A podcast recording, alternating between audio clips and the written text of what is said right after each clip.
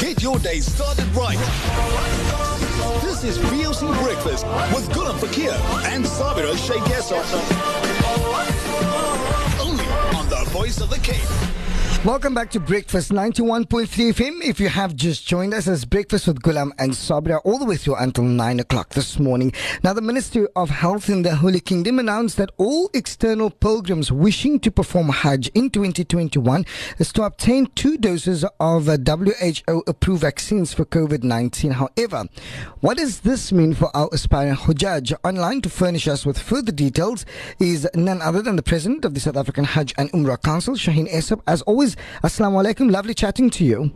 Walaikum salam wa rahmatullahi wa barakatuh. Jazakallah for the opportunity. And I do apologize for yesterday, but you know, we take every public holiday as an opportunity to be on a golf course. no, no problem. Shaheen, back to business quickly. What exactly does this mean for South African Hujjaj? I think it's uh, you know not only for South African Hujjaj but for Hujjaj from around the world. It's um, it's quite intriguing that the Ministry of Health has come out with those particular um, requirements. Um, you know, based on the fact that they obviously are very concerned about curtailing um, you know a, an additional spread of COVID. Um, I think that uh, you know first of all remember that we haven't received official notification from this. Um, the notification came through the uh, Middle Eastern press, namely the Saudi Gazette. And, um, you know, I, I've, I've noted, uh, you know, someone uh, posting a notice from the Ministry of Health uh, on social media. Mm. But I think the key that we need to understand is that Saudi Arabia is going to do everything within their power to make sure that they are not going to be the cause of either a third wave or an extensive, you know, um, reincarnation of a pandemic. And um, that is why they're putting all these measures into place. Now, based on these measures, the Ministry of Hajj and, you know, the Ministry of the Interior and Ministry of Foreign Affairs from the Kingdom of Saudi Arabia obviously have to digest this and work out if they're going to be able to manage, you know, a full quota or a percentage of the quota or something to that effect. And once that is all known to us, you know, they will obviously then communicate the same to every country around the world. Yeah.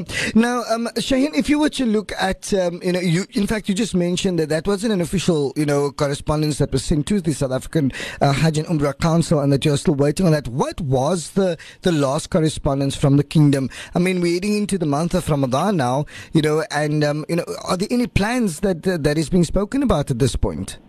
The last correspondence from the Kingdom of Saudi Arabia was last year pre-Hajj, where they basically informed us that Hajj was not going to take place for any external Hujjaj. We've not received any official notification from them. We're in constant contact with them on a weekly or bi-weekly basis, and uh, all we get told is, um, inshallah, soon you know, information will become available soon. Mm. There's nothing else we can do. We've just got to wait because remember, we are the recipients of this quota. We are the recipients of all the information that comes from the kingdom and the rules and the laws that apply to the kingdom of Saudi Arabia for the performing of Hajj.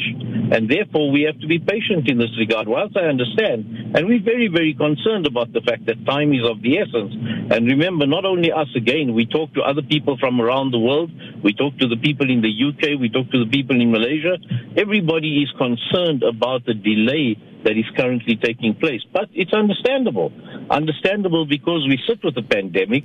We don't know how this, um, you know, pandemic is going to play out, especially third wave coming through now. You look at Europe and Europe is entering into that, Spain, Italy, etc.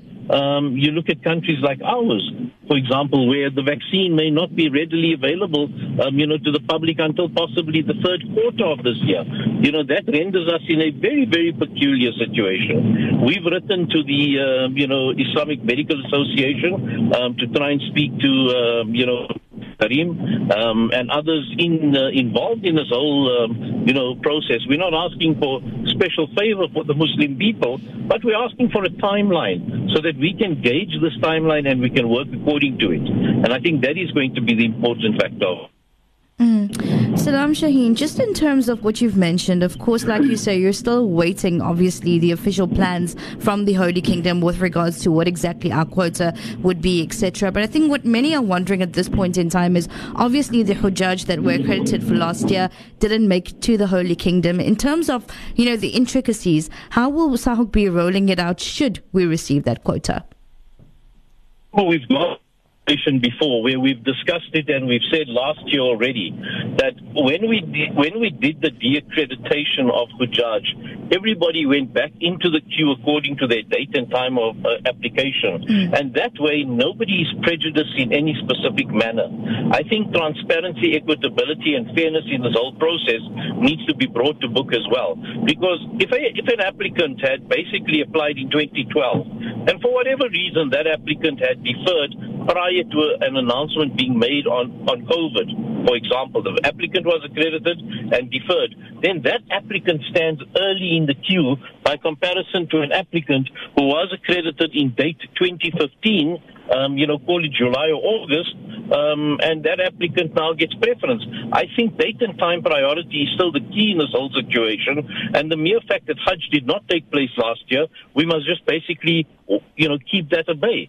Uh, it's unfortunate. It's not Saud's doing. It's not the Hujjaj's doing. It's not the operators doing. It's the it's the will of Allah subhanahu wa ta'ala. Mm. And therefore, in order to maintain a fair, transparent, and equitable process, we have to go according to our date and time priority.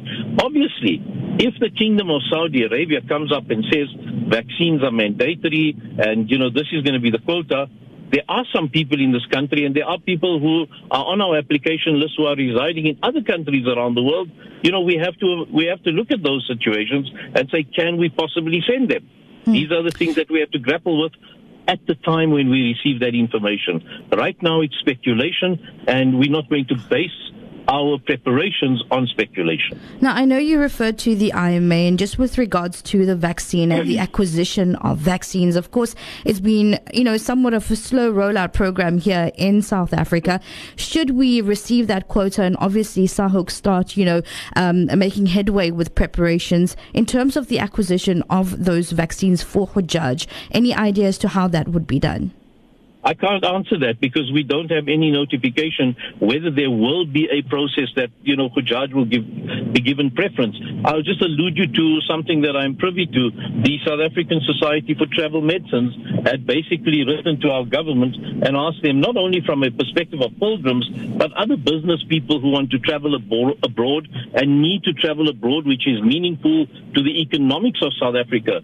There wasn't even an acknowledgement of receipt of that particular communication. So we must understand that we are not asking for preference and we cannot ask for preference because the minute we do that, the Muslim community will be ostracized out of the South African process.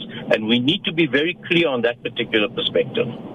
Shaheen, just before we wrap up, we've got about two minutes or so. Uh, any update with regards to the outstanding monies that uh, that was owed to Hujjaj? We remember the last time we spoke, whether there were some operators, you know, that didn't come to, to, to the table. There were some operators that also didn't perhaps have all the money at hand to pay out all the the, the Hujjaj.